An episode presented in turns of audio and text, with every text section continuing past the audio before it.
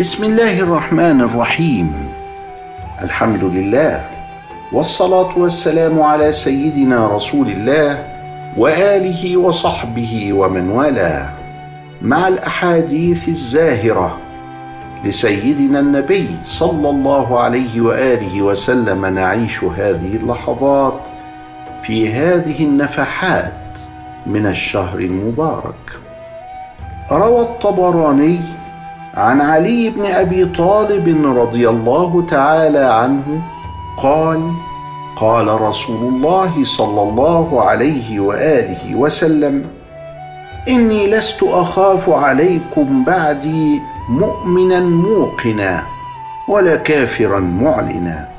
أما المؤمن الموقن فيحجزه إيمانه وأما الكافر المعلن فيمنعه كفره ولكني أخاف عليكم عالما لسانه جاهلا قلبه.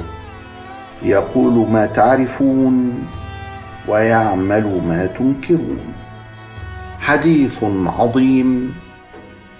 يأمرنا فيه رسول الله صلى الله عليه وسلم أن تتفق سرائرنا مع علننا وأن تتفق عقائدنا مع أعمالنا وأن نعيش في شفافية عند الله وعند الناس. لم تقولون ما لا تفعلون؟ كبر مقتا عند الله أن تقولوا ما لا تفعلون. يجب علينا أن نتمسك بالصدق. والصدق قد يكون في الكلام وقد يكون في العمل. وصدق العمل أن يوافق الظاهر الباطن وأن يوافق الباطن الظاهر. ولذلك فليس هناك ما نخفيه ولا ما يحوك في الصدر. فإن الإثم ما حاك في صدرك وخفت أن يطلع عليه الناس.